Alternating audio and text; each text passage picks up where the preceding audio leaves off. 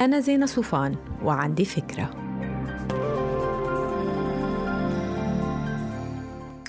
هاي في أحلى من أول ما عاش، ما بقى أتذكر منيح كيف صرفته، بس لو رجعت فيي الأيام لورا كنت عملت 5 شغلات يمكن أنا ما عملت غير وحدة منها لما قبضت أول معاش، وهي إني نزلت على السوق واشتريت شيء كان جاي على بالي إني اشتريه، مع إنه يمكن ما كتير مهم أو حتى غالي على الفاضي.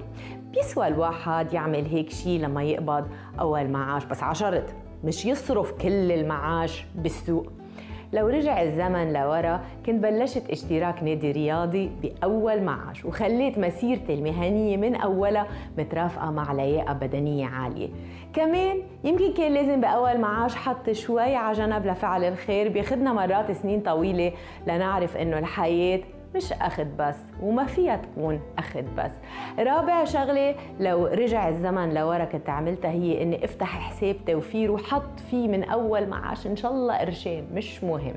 وآخر شي كان لازم أعمله هو إنه فوت على البيت عند أهلي بباقة ورد أو علبة شوكولا أو إن شاء الله ربطة خبز، بس قلن إنه هيدا المعاش ما كان ممكن لولا تعبن علي، صح؟ وإنتوا قلولي شو رح تعملوا بأول معاش؟